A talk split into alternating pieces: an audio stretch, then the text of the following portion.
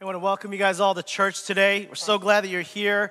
Uh, if you're here for the, the graduation weekend, man, we're so excited to meet you, and we're so thankful that you're with us. If you're watching online and uh, wherever you're watching from, whether it's Arizona or California, Alaska, man, we're so thankful. Uh, we started a series, as Pastor John was mentioning last week, and the series is called fifty days. It's called fifty days, and it's a reference to um, the celebration of Pentecost. Because the word Pentecost is the Greek word that means fifty. And it's fifty days because it's fifty days from the, the, the cross of Christ. You count fifty days and it was Pentecost. And last week we went through this, this whole thing to connect the, the feasts of Leviticus twenty-three to the cross and the events of the cross, but also to, to connect the feasts, uh, the Feast of Weeks, and the other feast there connected to Pentecost, and it was like this whole thing. And I know that may sound confusing, so if you're like, what is that even about? That seems interesting. I invite you to go to our, our website, go to YouTube, and you can find the message or, or listen to our podcast. Um, but but the, the premise of this series is that we want to, through the, the, the understanding of Pentecost, we want a deeper understanding of the Holy Spirit. That's what it was really about. The series is not really so much about the, the event or the holiday of the Pentecost. It's really about the Holy Spirit. And like for some of you guys, this may be one of the first times you're hear, really hearing about Pentecost. And maybe you've never even heard a sermon on Pentecost before. Now, th- that's kind of the point. Pentecost is, is, is a holiday or an event that we don't really talk about that much. And it's all about the Holy Spirit. And the reason we're doing this is because I think in the same way, in the same way for a lot of us, the Holy Spirit is also kind of something that we don't really talk about and we don't really understand. And we know he's out there and people talk about it in the Bible and people talk about it in church, but what is the Holy Spirit? How do we engage with the Holy Spirit in our lives?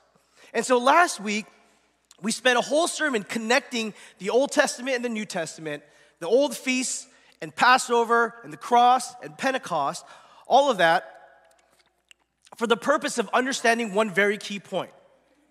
To understand that the Holy Spirit engaging our lives, us interacting with the Holy Spirit, having a relationship with the Holy Spirit, right? The Holy Spirit is God.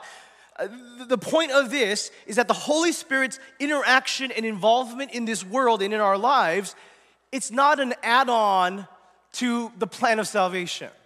Right, it wasn't like the main thing was just like cross and I'll just throw in the Holy Spirit at the end. Like we don't really know, but I'll just put it there. But we treat the Holy Spirit like that. Like he's just kind of like additional member that we didn't really think about, we don't really understand, and we'll read the things and we're not really, really gonna engage. We don't really know what that's all about. But he is God. The Holy Spirit is God. It was all part of the plan. And so the point of last week's message was this, just to catch you guys up. We cannot ignore the Holy Spirit any longer. We can't. Because we cannot say that I know God if I don't know the Holy Spirit. You can't say that. You can't say, I love Jesus if you don't know the Holy Spirit. You cannot say, I have a relationship with God if you don't have a relationship with the Holy Spirit. So we can't ignore him any longer. And I'm coming into this series and these messages kind of in the same place as a lot of you. This is new for me. This is something that I, I, I'm learning and trying to understand. Excuse me. I'm trying to, to, to wrap my head and wrap my heart around understanding who the Holy Spirit is. Now this message series, who it's for, that's kind of what it's about. But who it's for, who it's really for, is for any of you guys who look at your walk with Jesus in your relationship with God, and you feel like something is missing. Like you've been in church long enough where you feel like you should kind of get it, but you don't. There's something that is missing in your life when it comes to your spiritual life. If that's where you are, this series is really for you. Because it's possible, and I think that just maybe the part that's missing might be the Holy Spirit. The thing that the Holy Spirit loves to do in our lives, that might be the thing. That might be the gel. That might be the thing that brings it all together. All the stories you learned as a kid, all the experiences that you had, all the service you've done, all the things you're doing in church, it just might be the Holy Spirit that all brings it together. And maybe that might be what you're missing. That's who this series is for. Now, next week is going to be the most difficult message of the whole series. It's the most difficult conceptually, theologically, and practically. And so that's why Pastor Jonathan is preaching that sermon next week. I didn't do it on purpose. I didn't push it on him. It just happened that way. Trust me, or trust the Holy Spirit, that he must be the one. Pastor John is the one that the Holy Spirit wants to preach that message for. Message. But today, today, today's message is a really foundational one. It's a really foundational one. It's, it's the one where, like, you got to get this understanding, because we're talking about how do we and how do the people in the book of Acts interact and engage with the Holy Spirit. And the thing is, the way they did it is how we're going to do it. And so we got to understand what the relationship that the apostles and the disciples and the followers of Jesus had with the Holy Spirit in order for us to understand what kind of relationship we can also have with the Holy Spirit. So, big topic, new thing for me. Uh, diving into it at the level we're going to dive into it is really new for me. So I want to invite you guys to pray with me. We need him here. He needs to teach us. He needs to show us. We don't need me. We need him. So let's pray together.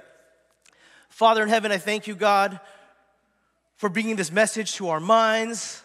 Lord, I know that a lot of us here are, are here to celebrate the graduation. We're here because this is what we do for church. But Lord, I asked that, that maybe this, this series, people would come in really focused on just, I want to know the Holy Spirit. I want to engage with the Holy Spirit. I want to partner with the Holy Spirit. So Lord, we know you're here. You are present. Help us to be aware of your presence. Help us to sense you, know you, and speak to us, Lord, in the ways that only you can speak. In your name we pray. Amen. So in on the day of Pentecost, this is kind of what happened. So Acts chapter two, the first few verses tells us what happened. So just follow along with me. If you have a Bible, if you have a phone, go to it. Um, today we don't have slides. Some stuff happened. That's cool, right? We don't need that. So, so pull out a phone, pull out a Bible. There's a, there's a, a decent amount of text that we're going to look at today. So it's going to be easy to kind of get lost if you're not really following along. So if you're with me, Acts chapter two, let's look at verses one to four. It reads this. On the day of Pentecost, all the believers were meeting together in one place. Suddenly there was a sound from heaven like the roaring of a mighty windstorm, and it filled the house where they were sitting. Then what looked like flames or tongues of fire appeared and settled on each of them. And everyone present, here's the key, was filled with the Holy Spirit and began speaking in other languages as the Holy Spirit gave them this ability. So the author of, of Acts is a man by the name of Luke, and he's telling the story based on the eyewitnesses, people who were there, about what happened in the first part of the church. What was it like? And the word he uses to describe people's relationship or interaction with the Holy Spirit, what was the word? The word was filled. He uses the word filled to describe how people interacted with the Holy Spirit. He says that in chapter two, verse four, everyone present was filled with the Holy Spirit and began speaking other tongues and the Holy, as the Holy uh, languages as the Holy Spirit gave them this ability. And if you grew up in church, you've probably heard that before. Filled with the Spirit. Lord, please fill me with the Spirit. But I wonder if we know what that means. What does it mean to be filled with the Spirit? And if we are filled with the Spirit, what happens? Anyone know? What happens when you are filled with the Spirit? And there are some things that you've heard about, you're like, that's scary and weird. And there's other things you're like, that'd be crazy. What, it, what does it mean to be filled? And what happens when we are filled? Like, if right now the Holy Spirit, a mighty windstorm blew through and we were filled with the Holy Spirit, like, what's going to happen here in this room? Are we gonna, can we, can we perform miracles then? That'd be dope. If we could perform miracles, uh, can we heal people then? Can we go around and bring people up and, you know, lay our hands and pray for them and, and people are healed of all things? Is that what's going to happen? Can we speak different languages? It said that here in Acts chapter two. That'd be amazing. Like, Holy Spirit, can I speak different languages? Can I have the gift of tongues before my Spanish final, you know? Maybe that's, that'd be the perfect time for the Holy Spirit to fall, right before my Spanish final. What would happen? And when you hear those questions, there are some of you who are thinking, that would be awesome, but probably not, right? Let's be real. We live in this world, the way it is, we don't really see those things. And so it's understandable, you would say, well, yeah, if the Holy Spirit comes, it's probably gonna be kind of different. I don't really see us doing miraculous healings in this place. I don't know if that's really how things work. Things are probably different now than it was then, right? That would be awesome, but probably not. But here's what I wanna ask you. What does Scripture say? What does Scripture say happens when people are filled with the Spirit?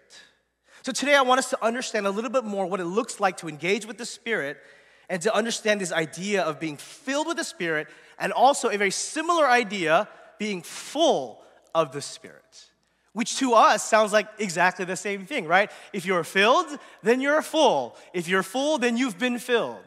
But what's interesting is that as you look at the book of Acts, being filled with the Spirit is different than being full of the Spirit. Weird, right? What do you mean? Right, because in English, fill and full, they're all basically the same word, right? It all kind of means the same thing. One's a verb, one's a noun, or, or an adjective, right? So, so it's, it's the same thing to be filled, full, all different versions of the same word. But what's interesting is in the book of Acts, Luke uses two different words, two very distinct words, similar words, but very distinct words when he says someone is filled and when he says someone is full. Two different words with two different meanings. And so I, I want to I want to show you guys what, what I'm talking about here. So when he says, like in Acts chapter two, they were filled with the Spirit, he uses the word plēthō, plēthō, which we get our English word plethora, right? The word plethora comes from plēthō, right? When you have a plethora of something, you got a ton of something, right? So when, when, when he uses the word plēthō, he uses that for when people are filled with the Holy Spirit. We read that in Acts chapter two. In Acts chapter four, we see this happen with Peter. In chapter four, verse eight, it says, "Then Peter, filled with the Holy Spirit, said to them, 'Rulers and elders of our people, are we being questioned today because we've done a good deed for a crippled man?'" This is when he healed a guy. "Do you want to know how he was healed? Let me tell you, clearly state to you, all of you, and to all the people of Israel, that he was healed by the powerful name of Jesus Christ, the Nazarene, the man you crucified, but whom God raised up from the dead." So, so he's filled, he's plēthō'd with the Spirit in Acts chapter four. And then at the end of chapter four, verse thirty-one, it says this. I like this verse. "After this prayer, the meeting place shook, and they were all filled with the Spirit," plēthō'd with this Holy Spirit. "Then they preached the word of God with boldness." It's Acts chapter four, verse thirty-one. One more on plēthō. Acts chapter thirteen, verse nine. Acts chapter thirteen, verse nine. We're going to spend a, a, a little bit more in this verse in different ways. Um, but this is uh, the Apostle Paul. He's like getting into it with this other guy. Like they're about to have a battle, right? So in Acts chapter thirteen, uh, verse nine, he's dealing with this guy named Elymas. And it says this in uh, verse nine. He says, "Saul, also known as Paul, was filled with the Holy Spirit, and he looked the sorcerer," so Elymas is a sorcerer, which is cool, right? right? So he looks his sorcerer in the eye, "then he said to them, 'You son of the devil, full of every sort of deceit and fraud and an enemy of all that is good, will you never stop perverting the true ways of the Lord?'" So the Apostle Paul was plēthō'd and filled with the Spirit, approaches this sorcerer and is like, da da da da da da, and lays into him. Okay, so those are all plēthō. Those are all filled with the Holy Spirit. Then you have these other words, these other verses that talk of people being full of the Spirit. So let me just give you three of these, three of these. Acts chapter six, stay with me. Acts chapter six, looking at verse three. So at this time in the, in the, in the story of the church, the disciples were doing a lot of stuff, and then the church was growing, and then there were these widows who were not being taken care of. So they said, hey, we need to choose seven people, seven deacons. This is where we get deacons from. And we need to put them in charge of taking care of these people. So in Acts chapter six, look at what they say. "And so, brothers, select seven men who are well-respected and are full of the Spirit and wisdom. We will give them this responsibility." And then in verse five, it says, "Everyone liked this idea, and they chose the following: Stephen, a man full of faith and the Holy Spirit, Philip, and like his friends and his homies." They all joined. Right? These are people who are full of the Spirit. About a guy named Barnabas in Acts chapter eleven, It says about him in eleven, chapter, chapter eleven, verse twenty-four, Barnabas was a good man, full of the Holy Spirit and strong in faith. And so you're probably kind of getting a sense that these are kind of different. They're different words, and they mean kind of different things. So back to that story where, where Paul was, you know, going toe-to-toe with this sorcerer. He was filled with the Spirit, started saying these things, but listen to what he says. You son of the devil, full of every sort of deceit and fraud. Same thing, same word for full here, for people full of the Spirit, but also full of deceit and like bad and evil things. So this word is not plēthō, but it's the Greek word pleres. So plēthō and pleres. It's okay, I know you're gonna forget this, that's fine. All you need to know is that being filled with the Holy Spirit is different in the book of Acts than being full of the Holy Spirit. So hopefully the wheels in your head are turning and you're starting to get a sense at like what these two different words mean or what this is really about. So pleres, being full of the Spirit, is often used to describe people and their character. Barnabas was a good man, full of the Spirit. Pick people who are full of the Spirit. These are good people. These are people who believe and are convicted. So the word pleres, to be full of the Spirit, the usage of it is usually about people's characters and how like the fruits of the Spirit are present in their lives, like love, joy, peace, patience, kindness, goodness, faithfulness, gentleness, self-control, all that stuff. Like we see them, they're full of the Spirit. That's how they are. That's their character. See, it's easy to read the book of Acts and look at the Holy Spirit and think the Holy Spirit is all about flashy miracles, healings, and doing all these crazy things. Like, that's the Holy Spirit. But what you have to understand is that the primary work of the Holy Spirit in Scripture is not flashy miracles, it's interchange and transformation. It's building up a godly, Christ-like character in you. Like, that's the main primary work of the Holy Spirit. And so when people are full of the Spirit, what is understood about them is that they have a transformed character, and they are Christ-like, and they are godly. Now, some of us really need to understand this. Some of us, some of you really need to hear this, that transformation and change is the work of the Holy Spirit in your life, not your work in your life. You know what I'm saying? Like what some of us need, you, you have been struggling with the same thing for a long time, and you've tried and tried and tried. And you've read books, and you've, you've, you've, you've looked up things, and you've gone to see people, and it's a struggle, and, and, and you've been struggling with certain things, and you've talked to people. And you feel like if you just try a little bit harder, you could change. But some of you need to understand, some of us need to understand is what you, what you need is not more willpower. What you need is more Holy Spirit power.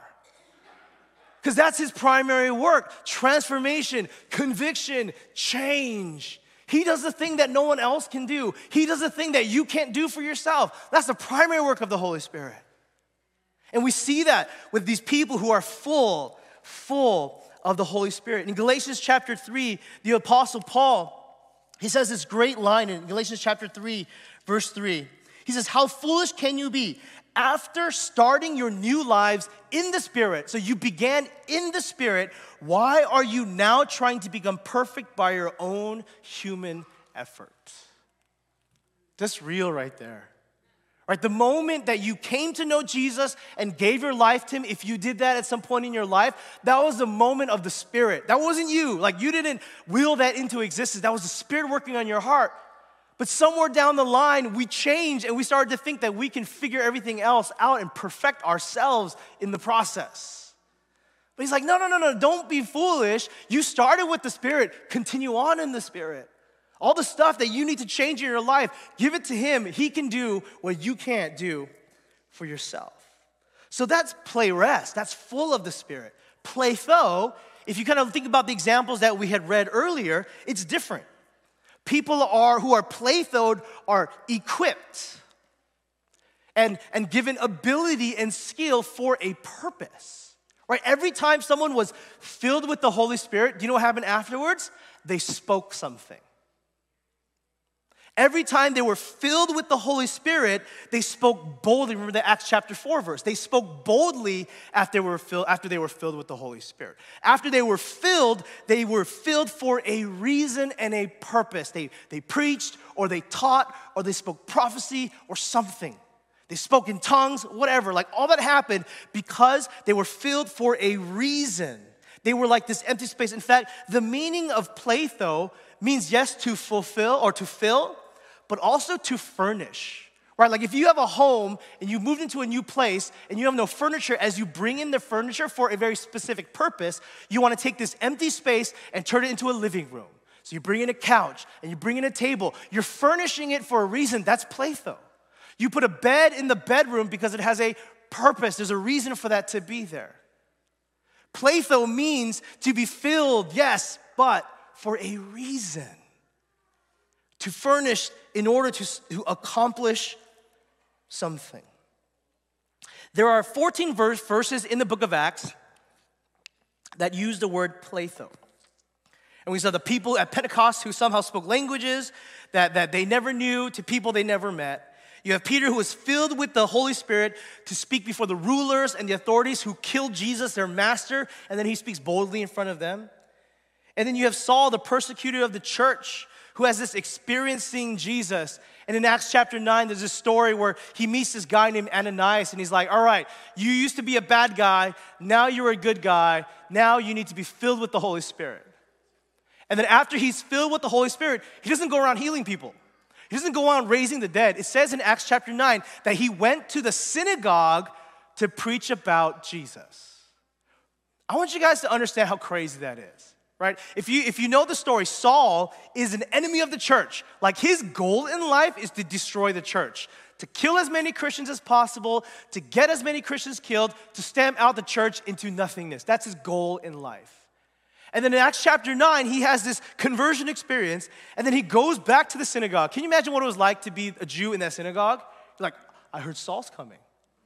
Oh, this is a great weekend for me to be at synagogue today. That's crazy. Saul is coming. He's like the rising star of that age. Saul is here. Oh man, I can't wait. He's going to tell us all these great stories about how all these Christians are fake and they gave up on their faith and they died, and like, this is how many churches there were last year. There were thirty churches in this area. Now there's two, and they would all, yeah, right? And they're, they're like, they're excited for this. And then Paul, Saul comes in and he says, hey everyone,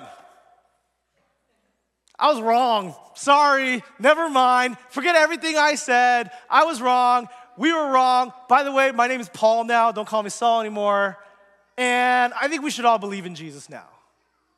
Like, is that not bold speaking?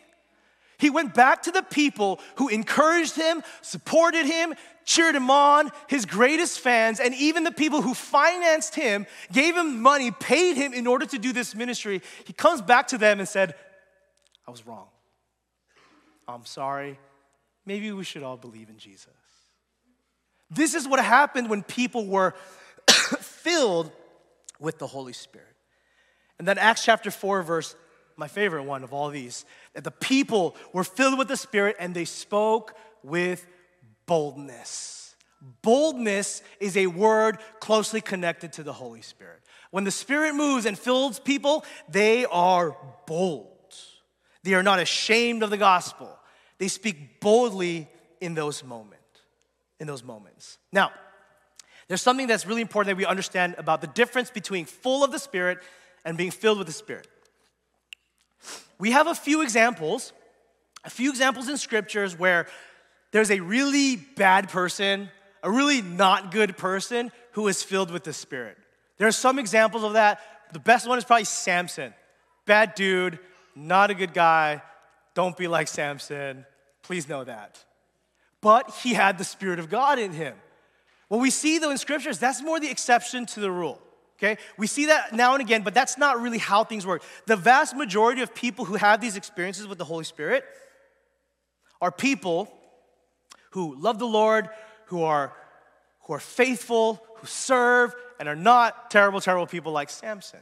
So the reason I'm saying this is what we have to understand between the fullness of the Spirit and being filled with the Spirit is that for most people, and I think this is the way God wants it to be, is that full comes before being filled, okay? Being full of the Spirit comes before being filled by the Spirit. Let me explain what that means. In other words, before we can be filled with the Spirit to accomplish a purpose for Him, for the kingdom of God, we must generally first be people who are full of the Spirit, experiencing that transformative power of the Spirit in our lives. You with me? Full before filled. In other words, if you don't really care, and you don't like really care about church, and you don't really care about God, you're not really surrendered to Him, He's just kind of an, an addition to your life. He, like, you know, you keep Him in your back pocket every time you need something, you need to feel better about yourself, you pull Him out. If that's where you are, generally, I don't think there's gonna be a moment, unless God decides to use you very specifically, where you're gonna have this moment of like, oh, I'm filled with the power of the Holy Spirit. Like, that's just not really what we see here. The people who are filled were first full of the Holy Spirit, and they were growing in their character. They were, they, were, they were experiencing the powerful change that the Holy Spirit works in our lives. Paul does not, is not filled with the Spirit until he fully receives Jesus as his Lord. So he wasn't filled until he was full. And now, I, I want to be clear. This, this is not because the Holy Spirit is some kind of reward. The Holy Spirit is not like, oh, you're good enough, so I'll give you the Holy Spirit. It's not really what it's about. It's not like, oh, if you if you do the spiritual things enough, then you receive the Holy Spirit. It's not a sign of maturity or faith. It's, that's not why you have to be full before you're filled. The reason you have to be full before you're filled is because unless we're full of the Spirit, we're not ready to do the things that come with being filled by the Spirit. Let me explain. The situations we talked about in the book of Acts, where people are filled with the Spirit, they're called bold. But they're only called bold because there were extreme risk associated with every single one of those moments. And there's so much risk involved. There is so much faith and so much trust involved in those moments for people when they're filled with the Spirit. Things could have gone very, very wrong. But because they were full of the Spirit, they had the faith and the trust to be able to follow the Spirit in those moments, right? It's, it's a, those moments are, are, are really, really crazy. There, there's, there's a ton of risk when it came to the miracles that we saw in the scriptures in the book of Acts. Right, like to think what Peter was doing, preaching those messages to the people who killed his master, there was risk. They could have gotten him killed after that, absolutely. And then that story of Paul, when he was talking to that sorcerer, remember that story? What you don't know is if you read, read that in context, that sorcerer is not just like some dude. First of all, he's a sorcerer. Like, you don't mess with sorcerers, guys, all right? Unless the Holy Spirit sends you there, don't mess with sorcerers, don't go to them. They're, you know, that's scary stuff. I'm not going to go to a sorcerer, right? So he's a sorcerer, but he's also an assistant to the proconsul, meaning he was an assistant to the governor. And the governor was starting to believe in Jesus because of Paul, and then this sorcerer was trying to change his mind. And so he's a powerful, powerful man from a political standpoint, but apparently he's like spiritually in a dark way very powerful as well. The Apostle Paul, filled with his Holy Spirit, goes to that guy and is like, you're a son of the devil, man. Get out of here. And listen to what he says. This is crazy. In Acts chapter nine, and you know, we don't really see this actually a, lot, a ton in Scripture, but in Acts chapter, sorry, Acts chapter thirteen, he says the, the whole thing about you're the son of the devil, but listen to what he says afterward. It's crazy. Paul's crazy, dude. He says this, after all that whole thing, he says to him, verse eleven, hey, sorcerer, watch now, for the Lord has laid his hand of punishment upon you, and you will be struck blind. You will, ne- you will not see the sunlight for some time. That's bold. For you to go to a sorcerer, assistant to the governor, and be like, I'm gonna make you blind, or God's gonna make you blind right now. What if it didn't happen? Right? What if he's like, I'm gonna make you blind? And the guy's like, I can see fine. I can see everything very clearly right now. Like, what would have happened? Like, I mean, that's embarrassing, yeah. But that would negate the entire message of Saul. Like, you would think that from a, from a logical perspective, Paul, it's probably better not to do those things. Right? Like, the governor is believing you. You don't have to go all crazy because what if it didn't work? But Paul was full of the Spirit, meaning he was full of faith and trust, and he could say those things, right? Like, I don't know if you guys ever, this is a really, really bad analogy, okay? This is a really bad one. but I want to share it, right? Have you guys ever, and it's because Miles and I are really into card tricks right now, like at home we try to do card tricks with each other. Have you ever done a card trick that you thought was really cool in front of people, and then you messed up in the middle of the card trick? And then you're like, is this your card? And they're like, no. Remember that, how embarrassing that is? It's so embarrassing, right? And this is like a thousand times worse. Miles is mad because he did that last week. But, right, this is way worse than that, right? You like, you go and I'm gonna do this thing. It could have been really, really bad. Super high risk, super high reward, absolutely. But all those things take boldness. They take faith and trust that whatever is, is moving on your heart, the conviction that comes from the Holy Spirit, it, it might not happen. Or even if it does, something else in return might happen back to you. Do you trust me enough to move with the Spirit? That's why we have to be full before we're filled. I was listening to um, this message this week, and a pastor was talking about his mentor. And he was talking about how his mentor is like, he's like one of those pastors, one of those guys, he like prays for everything. Like everything and anything, he'll pray for you. And he was recounting this, this one time, it was him and then a friend of theirs in the car, and they were driving. And while they were driving, this guy, the guy who's preaching, he said he started coughing because he was like not feeling well, he was feeling sick. So he started coughing, and the pastor's driving, and he says, what's wrong? You okay? And he's like, I just got a little bit of a cough. And while he's driving, he puts his hand on his chest, and he starts praying for him. By the name of Jesus Christ, you are healed from this sickness, or whatever, right? Like, he just started praying for him like that while he's driving. And then he's like, oh, okay, that's crazy, right? And then late, a little bit later on the drive, the person down there says, hey, in the backseat, do you have any Tylenol? Do you have any Advil?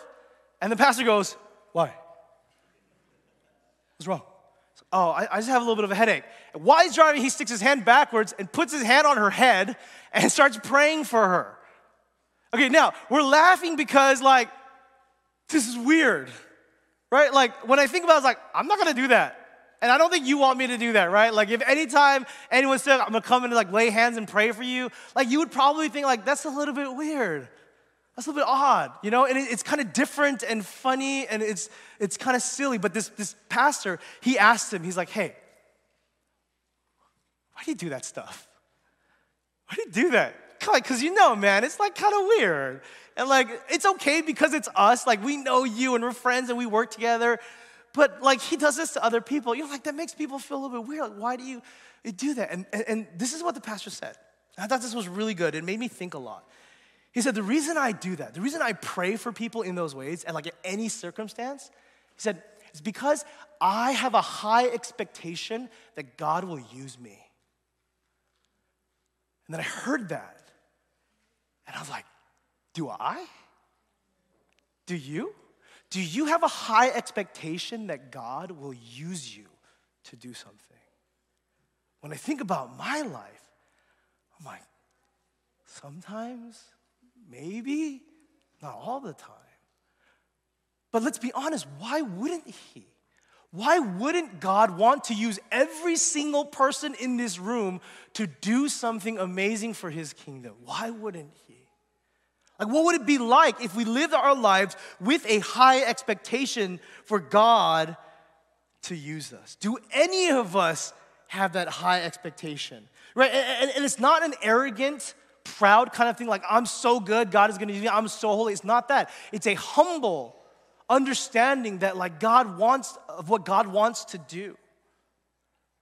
Why wouldn't he want to use every single one of you?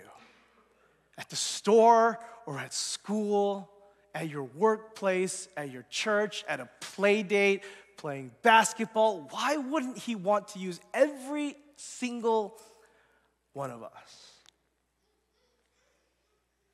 Made me think a lot. So we're talking about how what comes first is we need to be full of the Spirit. And the question hopefully you're thinking is why? Or not why, how? How do I do this? And I want to share just kind of one last analogy or one last thing that I learned that that was really good to help us understand what it means to be full or how to be full of the Holy Spirit. The other word in the book of Acts that is connected to being full or filled with the Holy Spirit is the word baptized. And you've seen this, where people were baptized by the Holy Spirit. Now, Um, what's interesting is that there are two words for baptize. And baptize literally means dip, okay? So in Greek, baptize literally means dip. And there are two words for dip in the Bible, or not in the Bible. There are two words for dip in Greek. One is bapto. Can we all say bapto? And the second is baptizo. Can we all say baptizo? So bapto and baptizo, two different words, both mean dip. How do we know what the difference is? Well, about two hundred years before Jesus was born, there was a guy named Nikander. Nikander. He's not a Christian. Before Jesus was born, he was actually a physician. He was a poet. He was a grammarian. And interestingly enough, he was also a part-time chef. Weird, right? So this physician, poet, grammarian, chef, they found something that he wrote, and what he wrote was a recipe for pickles, for how to make pickles. So weird, right? So random. Where am I going with this? You'll see, don't worry. He found, uh, they found his recipe for pickles, and he wrote that you must first dip a cucumber into hot boiling water, and then after you do that, you must dip it into a vinegar solution, and then you leave it there. That's how you make pickles. That makes sense. So, in this recipe, though, he uses both words for dip, bapto and baptizo. Which one was which? Which one was which? He uses both words, and this is what he says. He says, when you dip the cucumber in the hot boiling water, he uses bapto.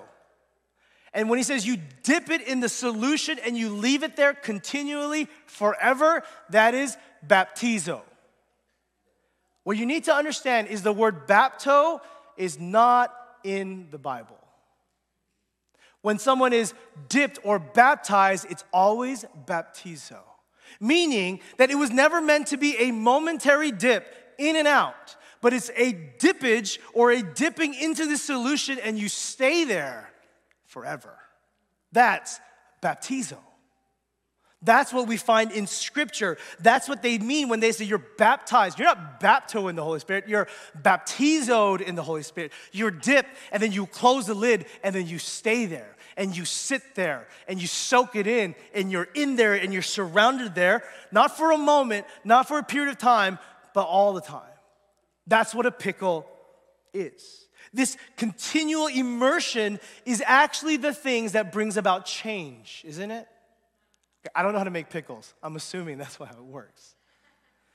But it's, it's continual immersion in the solution that is actually what turns a cucumber into a pickle. And let's think about this. If you eat a pickle, is there any chance we have pickles for potluck today? That'd be crazy. No? Okay, that's fine. I was thinking about bringing stuff. I was like, let's let the Holy Spirit lead, but it's okay. It's a small thing, not a big deal. All right, but if you eat a pickle, what does it taste like? Does it taste like a cucumber? It doesn't taste like a cucumber anymore. It tastes like the solution, right? It tastes like the thing that it's surrounded by. It looks like a cucumber, but it's kind of different, doesn't it? You look at a pickle and a cucumber, they look pretty similar. The color is a little bit off, but it's very, very similar. They look like, it looks like what it once was, but it does not, but on the inside is, is not what it once was. Because it's been soaked and surrounded by this vinegar solution, the thing that was around it got in it. The thing that was surrounding it affected it and changed it, and now it's more like the solution than like what it once was when it was a cucumber. That's baptizo.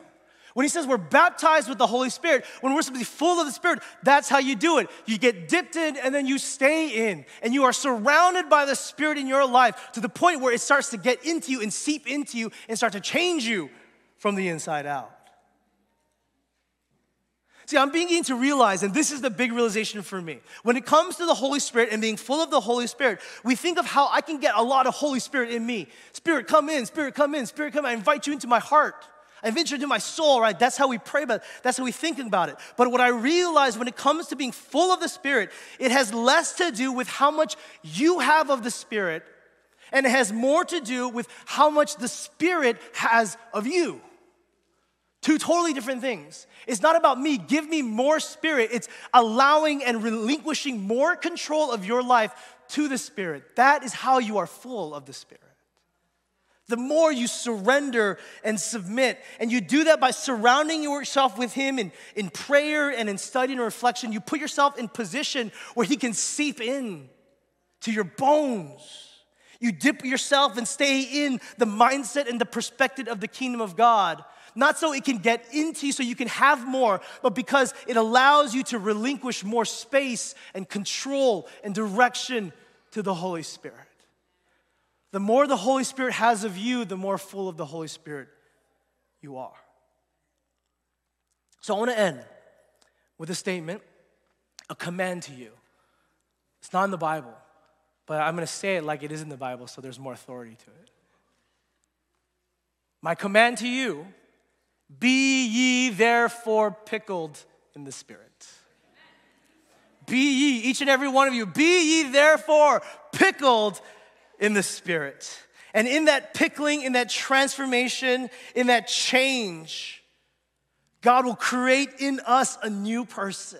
He will bring forth a new person that is full of faith, that when those moments come, He will fill you with the Holy Spirit for a purpose to do something amazing for the kingdom of God. Why wouldn't He want to do that with each and every single one of you? So let us be full. Let us work on being full. Let us pray the prayer this week, Holy Spirit, make me full. Pickle me in the Spirit this week. So that one day in those moments, we've, as we've changed and transformed, we have those moments to be filled and do something for the kingdom. Full. Let's be full and trust that one day we will be filled. Be ye therefore pickled in the Spirit. Let's pray. Gracious God in heaven, we are unworthy of your grace. We're unworthy of the Holy Spirit. Lord, and that's kind of the point. The point is that there is no one worthy to receive the gift of the Holy Spirit. There is no one good enough to have you, but you, you, you, you share yourself with us because you are good and because through our faithfulness, through our ability, through our, our, our willingness to be surrounded and pickled in you, your glory and your goodness will be shown to everyone around us. It's not about being good enough or spiritual enough. It's not what it's about. It's about being surrounded by the Holy Spirit that loves us and that wants the best for us. This Holy Spirit that wants to change us and remove all the things that hurt us and fill us up with all the things that are good for us.